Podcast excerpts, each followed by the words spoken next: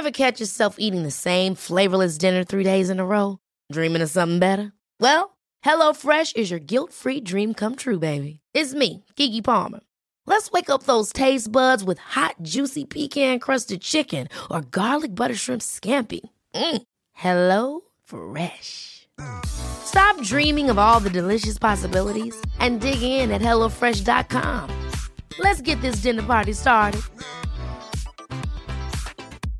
Hiring for your small business? If you're not looking for professionals on LinkedIn, you're looking in the wrong place. That's like looking for your car keys in a fish tank. LinkedIn helps you hire professionals you can't find anywhere else, even those who aren't actively searching for a new job but might be open to the perfect role. In a given month, over 70% of LinkedIn users don't even visit other leading job sites. So start looking in the right place. With LinkedIn, you can hire professionals like a professional. Post your free job on linkedin.com slash achieve today.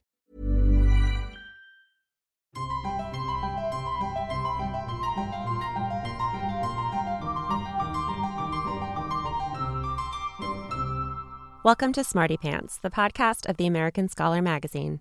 I'm your host, Stephanie Bastek.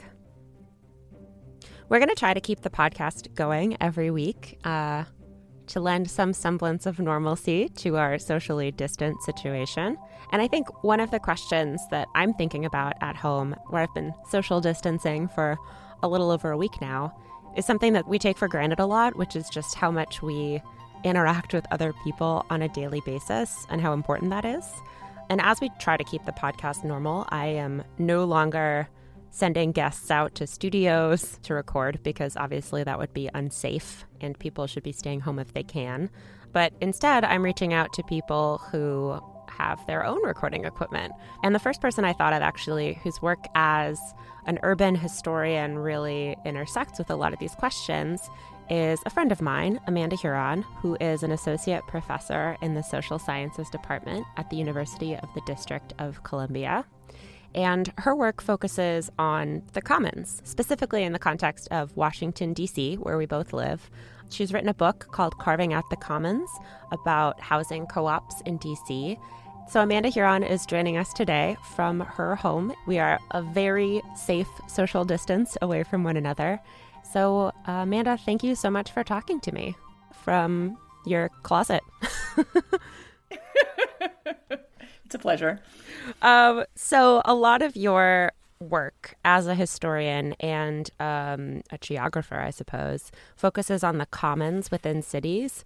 And I wonder what you mean when you talk about the commons, specifically in urban spaces, and how you approach it. Well, I think, you know, when we look at cities and sort of urban communities, one of the things that distinguishes urban life from rural life is that cities are really made up of strangers is one thing. Um, so it's lots of people coming and going. Cities aren't static. Lots of people move to them, leave them, come for jobs, leave for other jobs, that kind of thing. Um, and so an urban commons is is really, in some ways, this kind of remarkable effort of strangers to come together to to create spaces where they can take care of each other's needs. So it's a resource that's collectively owned and or, or more importantly collectively governed by the people who use it and it's essentially decommodified. So people rely on a commons for subsistence essentially. Um, as opposed to for exchange on the market, though these things aren't always so cut and dried.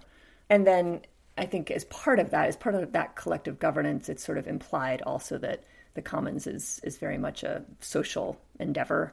Um, it's not just kind of like a field, a, a, meadow sitting there waiting to be used. It's like a there's a social process there in terms of governing it. So a church community could be an example of that, and, and kind of providing um, not only for themselves, for their kind of members, but also for their larger neighborhood potentially. Um, a community garden is a great example of that. People getting together who maybe all live within a few blocks of each other, but they don't necessarily know each other. They're not necessarily friends, but they all have this common interest in gardening. And so they figure out a way to turn a vacant lot into a community garden together. Um, housing co ops that I've written about, I see as a form of the commons because they are really um, collectively governed, and the, the housing has been, well, it's been removed from the speculative market. It's not totally decommodified. Um, I think actually here in DC, you know, there's a famous drum circle in one of our parks in Malcolm X Park, and uh, And you could think of that drum circle as a form of the commons. It's people getting together to create music together um, in a particular place, in a particular time, every Sunday afternoon. Um, and so the, the really the co- community that's built out of that, um, sort of a musical kind of commons that comes out of that, I think. What about like, uh, you know, a dog park count as a commons? Dog parks is interesting. I mean, I think some of it kind of has to do with like who's governing that dog park. There's some sort of interesting questions about the difference between a commons and like a public space. Is it like something that people have gotten together to create for themselves and collectively come up with rules for governing it? Or is it something that the state has provided in a bit more of a top down fashion? But I think when, when we look at commons in cities, cities tend to be pretty regulated by the state, it can be harder to find what we might think of as sort of more pure common spaces in cities. But yeah, I mean, I think answering those questions would help determine if we really saw it as a commons. Um, I know historically people have looked at the commons as a rural thing. The Enclosure Act in England, for instance, and like I, I remember reading about how poor Welsh farmers were unable to collect seaweed anymore from the ocean because suddenly that commons was like closed and regulated. So how do we think about that commons compared to the urban commons because it seems quite different. Yeah, I mean, I think it's it's it is different and it's I mean, when I first started thinking about the urban commons, one of my questions was is the urban commons is that even possible? like is that a, a possible thing, you know, because I think also when we look at like the commons you're describing and the enclosures um, particularly in England, because you know the enclosures there were so well documented. So we have lots of rich information about it. What was going on was you had people who were, you know, these commons that they had relied on for subsistence were being enclosed. And so people were forced off these lands and essentially forced into waged labor, forced into factories off the lands because they, they no longer were able to provide for themselves from the common lands which had been enclosed. And those factories I mean, not at the very beginning, but ultimately those factories were in cities. And, and, and even today, when you look at sort of industrializing nations, um, we have a continuous process of enclosure going on all over the world, and people are forced off their lands and have no option but to go to the city to try to find jobs, some way to support themselves. And so, in some senses, the city represents where commoners are forced into when they're kicked off their common lands and their their their source of subsistence. So it's sort of funny to then think about the urban commons. But I do think that what we see in cities, of course, is that when people are in cities, they build communities like people do wherever they are in the world. And so I think we do see commons emerging in cities all over the place, but it's it's harder to see them as like straight up subsistence commons the way you might in a more rural area where you have people who are literally fishing or hunting on common lands and then able to provide for themselves directly in that way. So in cities, a commons is often not as much of a form of direct subsistence support for life. But I still think that we certainly see them arising in cities. But they're a little more like, I don't know, they're not as quote unquote pure or something. You know, they're way more embedded in capitalism and they're way more kind of entangled in in the state as well. It seems like the commons that you see emerging in cities are more abstract, I guess. You know, we do have to feed our emotional selves and our literal selves at the same time. And something that cities seem to give rise to is this kind of isolated, solitary existence. People, as you said, moving from rural areas to the city, or in more modern times, maybe moving away from their families to new cities for jobs. And that, of course, has implications for all kinds of communities and families and everything. Do you think that that's a good read on it? That it's like an emotional commons? Totally. I mean, I think, yeah, there is this real need for community and to kind of overcome alienation.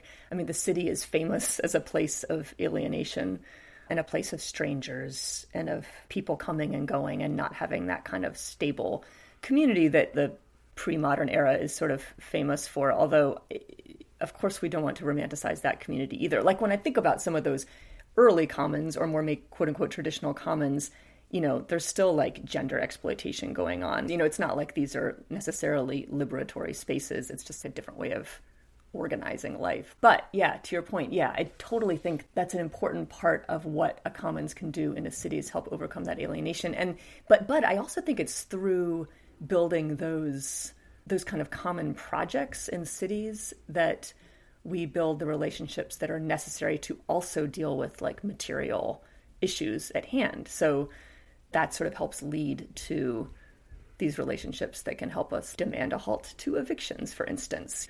So I think they're really critically important. As we're all sort of stuck at home or, you know, biking solitarily to work and everything. right. Um, right. We're coming face to face with just how isolated we are in some ways and how yeah. dependent we are on the community we have with other people, even if it doesn't seem like such a big deal if you're embedded in it, you know? Like now I'm Yeah, experiencing just how many casual conversations I have with my coworkers that are now emails. Yeah. Yeah. Yeah, how do you feel like the coronavirus and attendant state measures to prevent its spread are changing the commons or community or alienation in cities, well, and all over? I know. You know, I mean, I've been thinking about this question. It's like, on the one hand, okay, maybe what if we like turn it around and think about what impact all these urban commoning efforts that have been ongoing, what is that impact is that potentially having on the coronavirus or on this state we find ourselves in? And I, and I do think there's calls all over the place for mutual aid efforts um, and building these mutual aid networks, which I think is really important. Um, people working together to help each other out, basically, on all sorts of scales. But then it's like a hell of a lot easier to do that if you already have some pre existing organizing that you've been doing with people or some sort of baseline kind of commoning activity that you've been doing with other people. Um, for instance, I'll give an example. In my housing co op, we have created a little coronavirus response plan. Um, and we have a floor captain on each floor, and that person um, calls or texts the people on their floor periodically to make sure they're doing okay um, and to find out if they need any particular kind of help. Groceries delivered, or maybe they lost their job. It would be good for us to know that. So, that kind of thing. So, that's just within the scale of one building, that kind of mutual aid, meaning just collectively helping each other. And then there's also these kind of networks that are forming at the scale of a block or of a neighborhood um, or maybe you know of a whole city you know it's, it's a pretty simple idea and it's pretty powerful i think um, but again it's easier if you already have some basis of knowing and trusting each other and so i think urban commoning efforts that predate the coronavirus whether it's a community garden or a housing co-op or for instance my friend helps organize a block party for halloween and so every year she has to knock on every door in her block and get signatures to close the block off. So she has the names and phone numbers because of that previous work. And that block party, I also really see as a sort of, you know, temporary commoning form.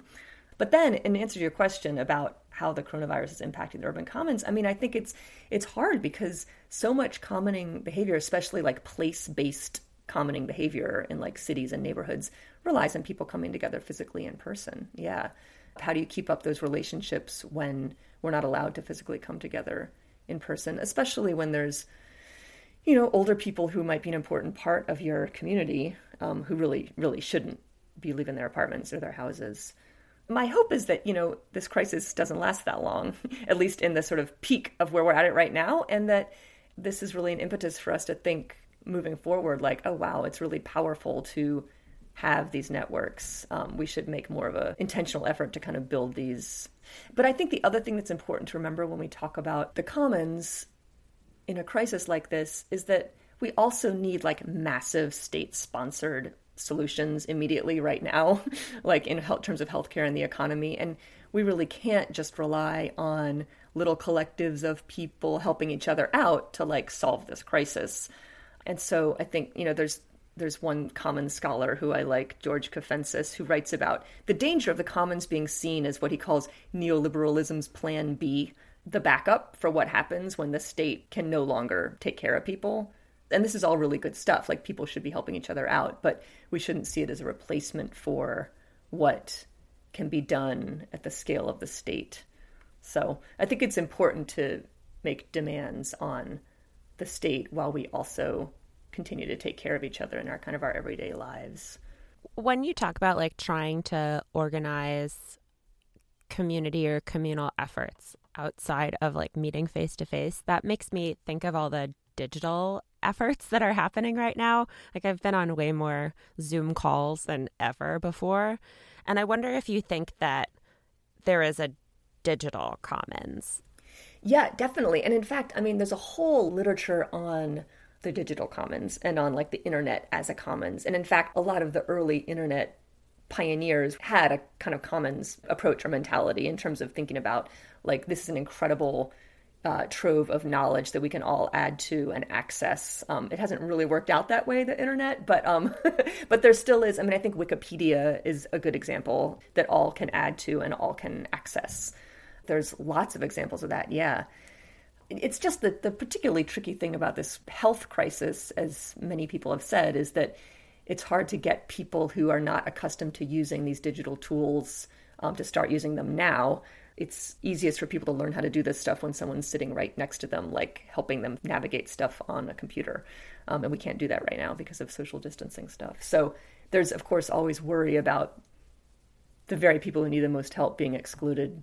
I mean, I teach at a university where, like, a lot of my students don't have the internet at home and rely on their phone to do anything related to the internet. And so it's just really hard for them to be able to access everything digitally that they need to do with only having a phone and like a hotspot, you know? Yeah, totally. Do you feel like in the past, I don't know, however many years that we've been living in cities, building up the commons, do you feel like they've been eroding? I mean, obviously now they're definitely disappeared in a lot of ways because we can't go out into the world. We're socially distant. But beyond the current pandemic, do you feel like those spaces are in danger? I'm not totally sure. I mean, I think it really depends. Like, I guess my knee jerk response would be yes, places are in danger, but I'm not actually sure that's necessarily the case. I mean, there's so many examples, particularly in certain cities. I mean, there's lots of examples, for instance, in Detroit, where people are doing a lot of really incredibly creative work, creating collective spaces in the city. Um, so I think in some cases it, it's really urban commons are, are really flourishing. But then you have other places where the kind of reality of rising rents means that commons cannot be sustained sometimes. You know, if, if, if we think of a commons as like a free, sort of open community center type space, might be another example of a commons. And it might be very difficult to maintain that um, given the real estate market. Um, and I think there's a lot of spaces that kind of come and go. Um, and you might see some particular effort kind of fall apart, but then maybe something else emerges out of that. That's sort of a hopeful way of looking at it. Yeah. Um, I mean, I can think of in DC at least, like a lot of group houses that used to host punk shows are dead and gone. So that's one commons that's right. disappearing. Yeah, absolutely. And then there's then there's spaces like Rhizome DC, which I would really think of as as a kind of commons that has emerged in the last five years, you know. Mm-hmm. Um, but yeah, I mean, the punk houses and those house show spaces, absolutely. I mean, and that's directly just a result of the real estate market. So, I mean, why should we try if we're not like a fan of punk shows at grungy yeah. basements. Why should we care? Why, you know, like I can see the value of wanting to yell on a Friday night, but what's the value in commons? Like, why should we bother reclaiming yeah. these spaces? You know, I don't know that we should bother to reclaim these spaces unless we really feel like there's a real need for them. And I tend to appreciate a sort of pragmatic approach. I mean, there's there's a very sort of romantic call, I think, to like reclaim the commons that I don't. I don't know. I don't really. it doesn't really resonate with me that much necessarily. I'm like the commons emerge out of crisis when people have direct needs and they have no choice really but to work together to address their needs. Um, now they can the commons can also emerge out of like partying together and getting together on your block and thinking about like oh let's just hang out. Oh what are people interested in? Oh what would people like to see happen on this block? You know or what what could we get together to do? So I think they can either emerge through some sort of serious crisis like your building's about to be sold. What are you going to do? Okay we're going to come together and we're going to buy it collectively ourselves and we're going to create this housing co-op. Okay. Or you know the sort of almost the opposite situation is like we have free time. We're just hanging out. We're thinking about what we want. Um, But I think a commons is really only going to survive if the people who are members of it really need it in some sense. It's got to be something that's really providing something important for people's lives. Otherwise, they're not going to put the effort into keeping it going over time. And I think one thing that will make a commons experience something really important to people, something they feel like they really need, is if it's something that is helping them overcome alienation, like we were talking about before. You know, if it's people feel very strongly like this is something that I actually need, like emotionally or psychically, um, and it's really worth fighting for, even if I'm going to end up like having to argue with a lot of my friends along the way, you know? I mean, because I think that's important too, is like, I mean, really, the commons is all about arguing. You are trying to like make decisions together with other people, and you've got to figure out a way to argue that has like an undercurrent of basic love. so that, you know, you have like this greater purpose that you're all working towards, and you got to figure out how to how to keep working together even though you're going to disagree. That's just how it goes. You're going to. But keep working together and keep communicating and make something happen there are links to Amanda Huron's work in the episode notes, as well as some essays on alienation in cities, urban spaces, the commons, all that, including an essay about my beloved punk houses in DC, the last of which are really not long for this world. We'll be back next week. Till then, stay home, stay safe, and stay sharp.